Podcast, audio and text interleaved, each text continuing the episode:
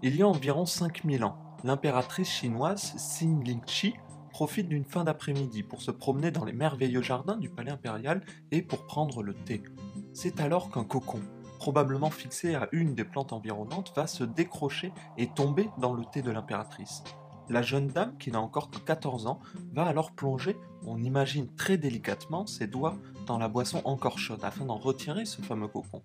Mais la chaleur du thé a eu sur la petite carapace un effet surprenant. Alors qu'elle tire sur le cocon pour le retirer, la jeune impératrice voit se dérouler sous ses yeux un simple fil. Il est long, extrêmement fin et très solide. L'impératrice vient de découvrir la soie.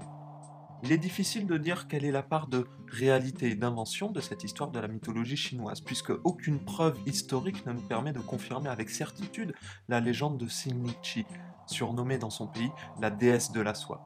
Cependant, nous pouvons être sûrs, grâce à des fouilles archéologiques, que c'est bien en Chine qu'a débuté la fabrication de la soie et l'élevage des vers à soie dont on récolte les cocons. D'ailleurs, certains indices archéologiques semblent indiquer que cette tradition pourrait remonter au moins jusqu'en 4900 avant notre ère, c'est-à-dire presque 2000 ans avant la légende de l'impératrice. Mais vous pouvez vous demander pourquoi est-ce que je vous ai raconté cette légende dans un chapitre pourtant dédié à l'histoire des machines à calculer? Bien justement, c'est ce que je vous propose de découvrir dans quelques instants.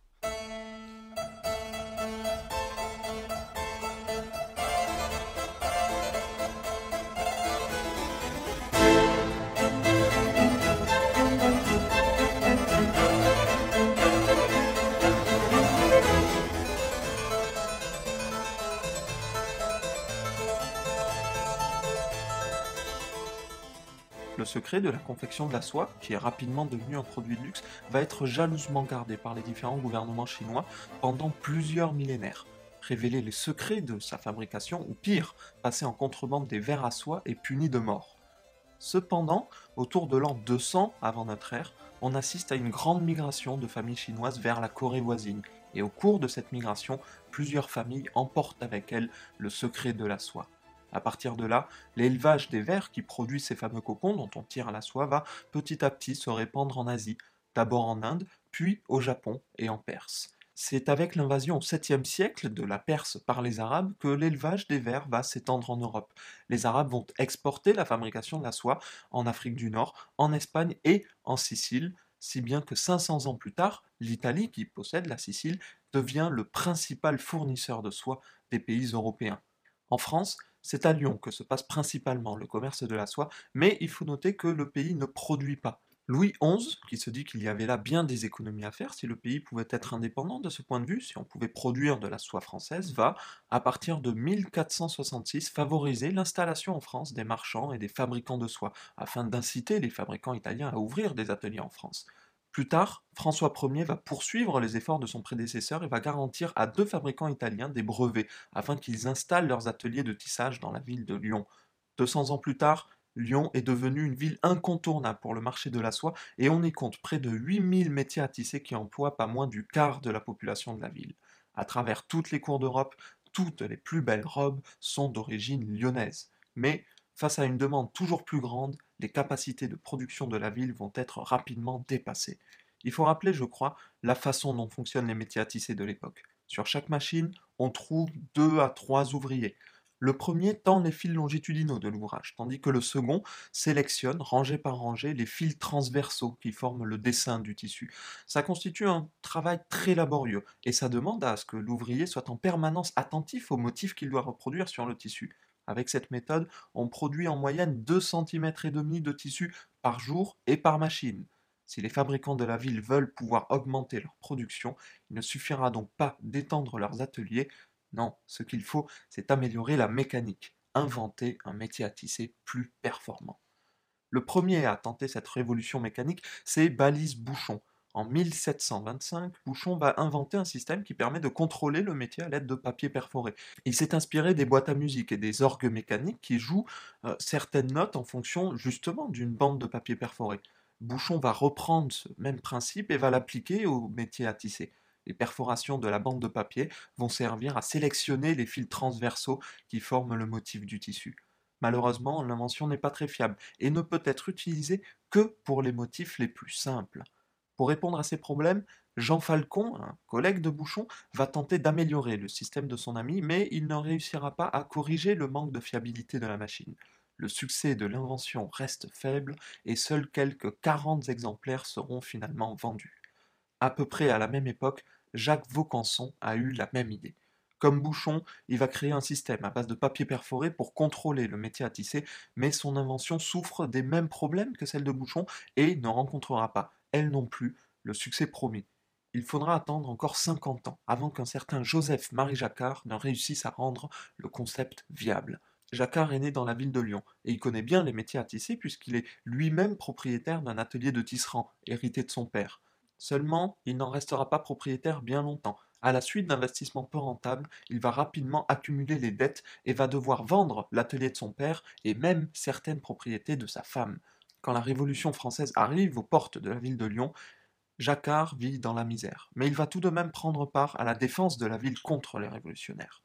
Lyon va finalement tomber face à l'armée populaire. Et c'est alors que Jacquard, suivi de son fils, va s'engager à son tour dans l'armée révolutionnaire, mais sous un faux nom. Pendant quatre ans, il va participer à de nombreuses batailles, mais c'est à la suite de la mort de son fils au cours d'une de ces batailles que Jacquard va décider de quitter les révolutionnaires et de rentrer chez lui. Mais il rentre pour ne presque rien retrouver, à part sa famille. Jacquard est toujours pauvre, et il va devoir, pour subsister, se faire engager comme réparateur de métiers à tisser. Et c'est à cette époque qu'il va commencer à expérimenter. En 1800, il dépose un brevet pour un métier à pédale qui ne nécessite plus l'intervention d'un tireur de lac. La machine peut donc être utilisée par un ouvrier seul. Deux ans plus tard, il dépose un nouveau brevet pour un métier spécifique au tissage des filets de pêche. Et c'est à ce moment qu'un de ses amis, un marchand de soie qui a repéré le potentiel de Jacquard, va insister énormément afin qu'il aille visiter le musée des arts et métiers à Paris. Après une première réticence, Jacquard va finalement céder et fait le voyage jusqu'à Paris. Un voyage qu'il ne regrettera pas puisqu'il découvre là, dans le musée, un métier à tisser tout à fait étonnant. C'est le métier conçu par Vaucanson plusieurs années auparavant, contrôlé par une bande de papier perforé. De retour à Lyon, il se met immédiatement au travail rapidement, il met au point un prototype une extension mécanique qui peut s'adapter à n'importe quel métier et qui permet de contrôler les fils transversaux non pas à l'aide d'une bande de papier perforé, mais à l'aide de cartes perforées. La différence semble minimale et pourtant, le système de cartes est bien plus pratique que celui de la bande de papier. Non seulement cela rend le système plus robuste, plus fiable, mais en plus cela permet de réaliser les motifs les plus complexes. À son nouveau système, Jacquard va également incorporer certaines de ses anciennes inventions, si bien qu'avec ce que l'on appelle désormais le métier Jacquard, un ouvrier seul peut tisser pas moins de 60 cm d'étoffe par jour. C'est 50 fois plus qu'avec un métier ordinaire. Grâce à cette invention, la fortune de Joseph-Marie Jacquard est refaite, d'autant plus que Napoléon, qui depuis s'est emparé du pouvoir, va lui accorder une pension de 300 francs à vie, ainsi que 50 francs supplémentaires pour chaque machine vendue, c'est pour l'époque une somme absolument considérable et qui montre bien l'intérêt de l'empereur pour la machine, puisqu'il est effectivement très rare pour un inventeur de recevoir autant d'honneur. Et pourtant, la machine semble n'être pas encore tout à fait au point. En s'appuyant sur les informations du recensement de l'époque, on peut estimer qu'en 1811, il n'y aurait que 60 exemplaires du métier jacquard en circulation, et ce n'est qu'après une amélioration faite six ans plus tard que la machine se serait largement vendue. Mais le succès de la machine sera à double tranchant. Si elle est très appréciée par les propriétaires des ateliers de tisserand, elle est bien moins du côté des ouvriers de la soie, les canuts. Face à la libéralisation de l'économie qui s'amorce, les ouvriers revendiquent un salaire garanti face aux machines. Plusieurs émeutes vont éclater, au cours desquelles les insurgés vont prendre pour cible les métiers jacquard et vont les détruire en place publique comme un symbole. Jacquard, lui, sera fait chevalier de la Légion d'honneur, la plus haute décoration honorifique française, et sa machine, en dépit des efforts de la France pour la garder secrète, va rapidement traverser les frontières, et c'est un Anglais qui va en profiter. Grâce au système de carte à trous, Charles Babbage va enfin pouvoir construire la machine qu'il avait imaginée dans sa jeunesse.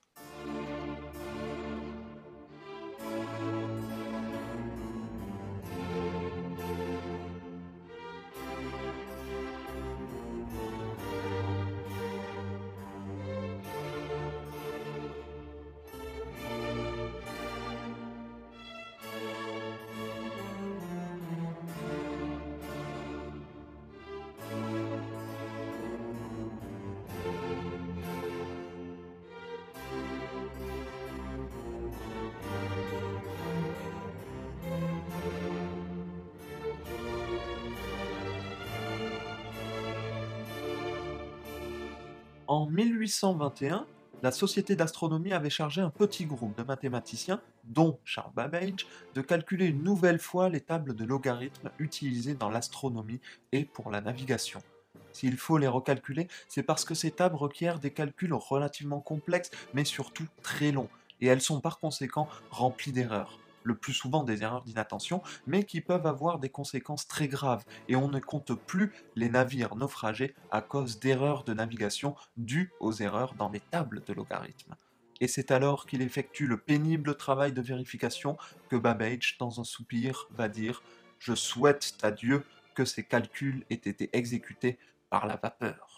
Cette idée, celle d'une machine qui serait alimentée par un moteur à vapeur et qui puisse automatiquement effectuer les calculs de logarithme, va grandir petit à petit dans l'esprit de Babbage. Il y pense et y repense de plus en plus souvent jusqu'au moment où c'est décidé, cette machine, il va la construire. Dès l'année suivante, il s'engage dans la construction d'une machine qui serait capable de calculer successivement toutes les valeurs de n'importe quelle équation polynomiale et de les imprimer à partir du moment où la machine sera construite, calculer les tables de logarithmes ne sera plus un problème. Assez rapidement, Babbage arrive à dessiner les premiers plans pour sa machine. Pour représenter les nombres, il utilisera des roues dentées. Ces roues seront montées sur des axes verticaux pour former une sorte de colonne. Chaque roue représente un chiffre et chacune de ces colonnes représente un nombre. En plus de cela, Babbage a également mis au point un système qui permet d'additionner deux nombres entre eux. Il s'agit là d'un assemblage impressionnant d'engrenages et de pivots, mais si la machine de Babbage est une véritable innovation au niveau de sa taille et de la complexité des nombres qu'on peut manipuler, il ne s'agit toutefois pas de la première machine à calculer, puisque celle-ci existe déjà et depuis longtemps, même si il faut le signaler, ces premières machines à calculer ne sont pas très efficaces et ne sont généralement considérées que comme des objets de curiosité, comme c'est le cas par exemple de la Pascaline c'est Blaise Pascal, le célèbre mathématicien et philosophe français qui a inventé la Pascaline en 1642, c'est-à-dire presque 200 ans avant Babbage.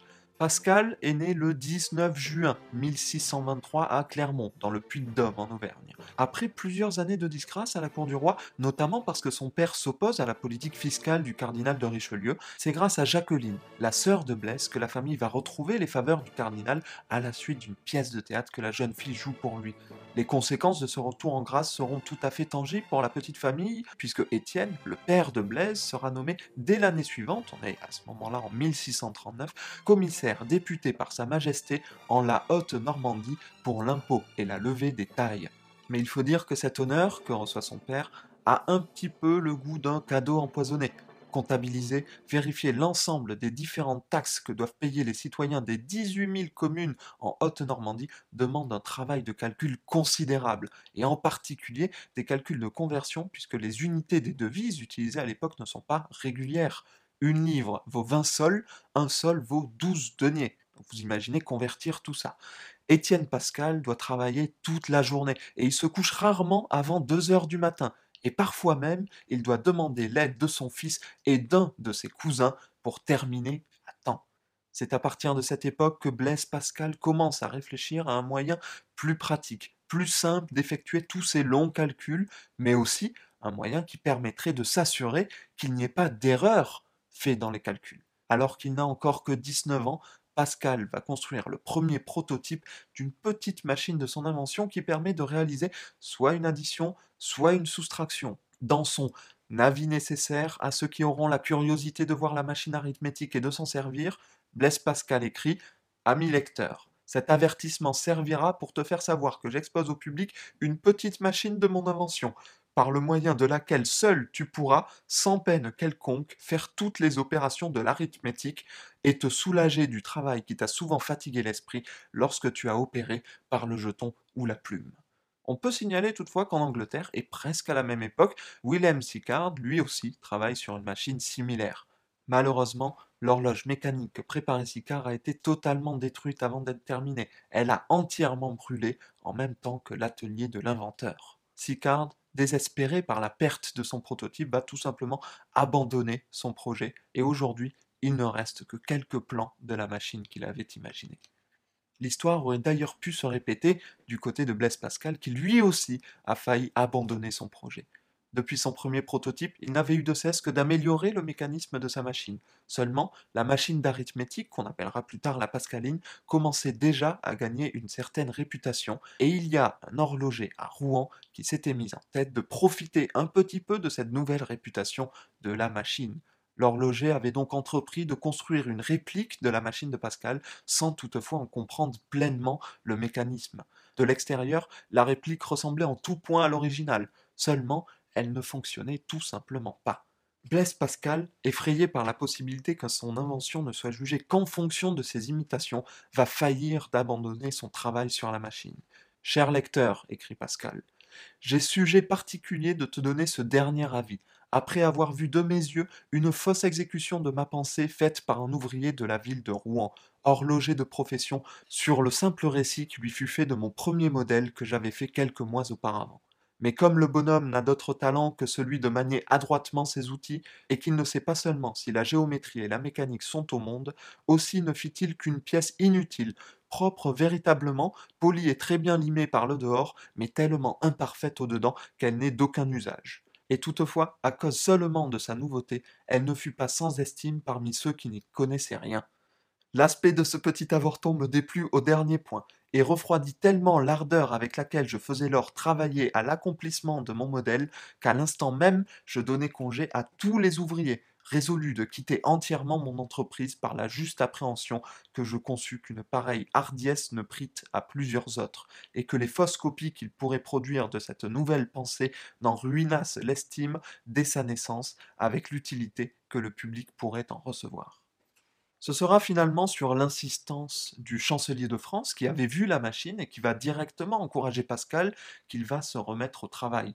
Il obtiendra même de la part du chancelier un brevet royal signé par Louis XIV et qui ne porte pas de date d'expiration, ce qui est, il faut le souligner, extrêmement rare et cela montre l'intérêt que le chancelier lui porte. Le brevet interdit donc toute reproduction de la machine de Pascal et interdit aussi la création de nouvelles machines à calculer sans l'accord de Pascal. En réalité, si la machine de Pascal est une véritable prouesse mécanique pour l'époque et provoque l'émerveillement chez tous ceux qui la voient, elle est aussi assez lourde, encombrante et très sensible. Un petit coup sur la machine peut entraîner le passage d'une retenue et fausser le calcul.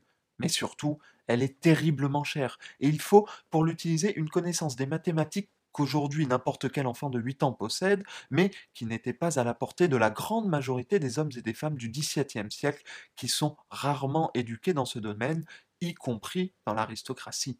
Autant dire que la petite machine ne va pas jouir du succès populaire que lui souhaitait Pascal, et on estime qu'une vingtaine d'exemplaires seulement furent vendus. Pourtant, la Pascaline, qui sera largement reconnue par toute la communauté scientifique de l'époque, et pas qu'en France, va participer à établir la réputation de Blaise Pascal, qui ensuite va devenir un grand mathématicien, physicien, littéraire et philosophe. À propos de Pascal, Montesquieu va dire Il y avait un homme qui, à douze ans, avec des barres et des ronds, avait créé les mathématiques qui à 16 ans avait fait le plus savant traité des coniques que l'on eût vu depuis l'Antiquité, qui à 19 ans réduisit en machine une science qui existe tout entière dans l'entendement, qui à 23 ans démontra les phénomènes de la pesanteur de l'air et détruisit une des grandes erreurs de l'ancienne physique, qui à cet âge où les autres hommes commencent à peine de naître, ayant achevé de parcourir le cercle des sciences humaines, s'aperçut de leur néant et tourna ses pensées vers la religion, qui depuis ce moment jusqu'à sa mort, arrivé dans sa trente-neuvième année, toujours infirme et souffrant, fixa la langue que parlèrent Bossuet et Racine, donna le modèle de la plus parfaite plaisanterie comme du raisonnement le plus fort. Enfin, qui dans les courts intervalles de ces mots résolut par abstraction un des plus hauts problèmes de géométrie et jeta sur le papier des pensées qui tiennent tout autant du Dieu que de l'homme. Cet effrayant génie se nommait Blaise Pascal. Et l'histoire ne s'arrête pas là. En 1672, c'est-à-dire dix ans après la mort de Pascal, Gottfried Wilhelm Leibniz est en mission diplomatique à Paris. Il a été envoyé par le baron de Boyneburg, une des plus riches et des plus influentes provinces de langue allemande, afin de convaincre Louis XIV d'envahir l'Égypte. Le but réel de cette mission diplomatique est en fait de détourner l'attention de la France, qui à l'époque est le pays le plus puissant d'Europe, des pays et des provinces de langue allemande qui ne sont pas encore unifiés et qui, face à la France, n'ont aucune chance de pouvoir se défendre. En même temps qu'il mène sa mission auprès de la cour, Leibniz va profiter de son séjour dans la capitale pour rencontrer les plus grands scientifiques de la cité. Et c'est en 1972, alors que sa mission diplomatique vient d'être anéantie par la déclaration de guerre entre la France et la Hollande, qu'il va tomber nez à nez avec une petite machine d'arithmétique. Vous l'aurez deviné, c'est bien entendu la Pascaline. La machine le fascine littéralement, et elle résonne dans son esprit puisqu'il avait déjà commencé à imaginer une machine qui puisse calculer, à tel point qu'il va décider de tenter d'améliorer la petite machine afin qu'elle puisse, en plus de l'addition et de la soustraction, faire la multiplication et la division. Son but est, comme Pascal, de simplifier le calcul. Il dit il est indigne d'hommes d'excellence de perdre leur temps à calculer quand n'importe quel paysan pourrait faire le travail aussi exactement à l'aide d'une machine. Mais Leibniz ne consacre pas tout son temps à l'amélioration de la pascaline. Il est en même temps occupé à inventer le calcul différentiel et intégral, et c'est finalement en 1694 qu'il va terminer une première version de sa propre machine d'arithmétique qui, au fur et à mesure des modifications, n'a presque plus rien à voir avec la pascaline. Il écrit dans une lettre à son ami Thomas Burnett j'ai réussi à construire une telle machine arithmétique qui est complètement différente de la machine de Pascal, car elle permet de faire momentanément la multiplication et la division de grands nombres sans utiliser d'addition consécutive ou de soustraction. C'est au cours de ses études à Cambridge que Charles Babbage, on y revient, s'est intéressé aux travaux de Leibniz, principalement sur les questions de calculs intégral et différentiels. Babbage, à cette époque, militait avec d'autres étudiants, et ils avaient d'ailleurs même créé un petit groupe, la Société Analytique, pour défendre un nouvel enseignement des mathématiques, et en particulier pour que soient enseignées les méthodes de Leibniz pour le calcul infinitésimal plutôt que celles de Newton, qui étaient à cette époque en faveur en Angleterre. C'est donc à cette époque que Babbage va découvrir la machine à calculer de Leibniz et avec elle la réalisation du formidable potentiel des machines mécaniques à des fins mathématiques. En moins d'un an, Babbage, qui, je vous le rappelle, cherche à construire une machine pour calculer les tables logarithmiques, réussit à construire un premier prototype, dont il va faire la démonstration devant les membres de la Société royale d'astronomie, mais malgré la bonne prestation de la machine qui va calculer sans erreur les 30 premières valeurs de l'équation x au carré plus x plus 41, les membres de la Société royale d'astronomie ne semblent pas plus impressionnés que ça. Comme Babbage le racontera plus tard dans ses mémoires, le nombre total d'erreurs actuellement découvertes dans les tables de la Lune de Hansen s'élève à plus de 350, en faisant ces remarques, je n'ai pas l'intention d'imputer le moindre reproche à l'astronome royal qui, comme les autres, ne peut s'empêcher de se soumettre à un destin inévitable. La seule circonstance vraiment extraordinaire est que, lorsqu'il fut démontré que toutes les tables pouvaient être calculées par des machines, et même quand il existait une machine qui calculait certaines tables, l'astronome royal ne devint pas le plus enthousiaste partisan d'un instrument qui pourrait rendre un service inestimable à sa propre science. Le projet de Babbage va toutefois être approuvé par la Société royale d'astronomie et il va recevoir, à la demande de la société, une bourse de 1700 livres de la part du gouvernement pour construire sa machine. La construction débute en 1822, et si elle est initialement prévue pour durer trois ans, c'était sans compter les problèmes qui allaient survenir et la personnalité même de Babbage. Il a beaucoup de mal à expliquer ses idées aux ingénieurs et aux ouvriers qui construisent la machine, et à communiquer clairement la forme des pièces et la façon dont il faut les assembler. Mais, comme si cela ne suffisait pas, Babbage change souvent d'idée. Il modifie sans cesse ses plans et cela rend d'autant plus compliqué la construction de la machine puisqu'il faut à chaque fois construire de nouvelles pièces et abandonner les anciennes. Tous ces changements vont entraîner des retards à répétition, si bien que dix ans après le début de la construction, la machine n'est toujours pas terminée. Cette situation épuise tous ceux qui sont impliqués dans le projet. Babbage d'abord, mais aussi Joseph Clément, l'ingénieur en chef, et le gouvernement, qui doit sans cesse renflouer les caisses de Babbage et lui accorder de nouvelles bourses. Babbage Pour débloquer cette situation pénible, veut alors déplacer les ateliers où est construite la machine directement dans son jardin. Il faut dire que Babbage fait partie du beau monde et il possède une grande maison sur les abords de Londres qu'il a héritée de son père. Seulement Clément, l'ingénieur, refuse de déplacer son atelier. Il a investi beaucoup d'argent pour le projet de Babbage, pour agrandir son propre atelier et pour acheter des machines spécifiques, mais dont il peut désormais se servir également pour d'autres clients. De son point de vue, déplacer une partie des machines et des ouvriers chez Babbage représente une perte sèche pour ses affaires. La situation entre les deux hommes devient de plus en plus tendue, et Clément refuse maintenant de construire de nouvelles pièces pour la machine de Babbage tant que la situation ne sera pas résolue. En attendant, les ouvriers peuvent commencer l'assemblage des quelques 10 000 pièces qui ont déjà été réalisées, ce qui représente environ la moitié de la machine. Dans cette histoire, c'est finalement Babbage qui est le plus embêté, d'autant plus que selon la législation de l'époque, les plans de la machine sont la propriété de l'ingénieur, c'est-à-dire la propriété de Joseph Clément. Cela signifie que Babbage ne peut même plus travailler à l'amélioration des mécanismes de sa machine. Alors, plutôt que de céder devant Clément, Babbage, qui est bien trop fier pour cela, va encore une fois changer d'idée. Et puisqu'il est forcé de repartir de zéro, il va imaginer une toute nouvelle machine bien plus performante et plus simple que la précédente, ce sera la machine analytique.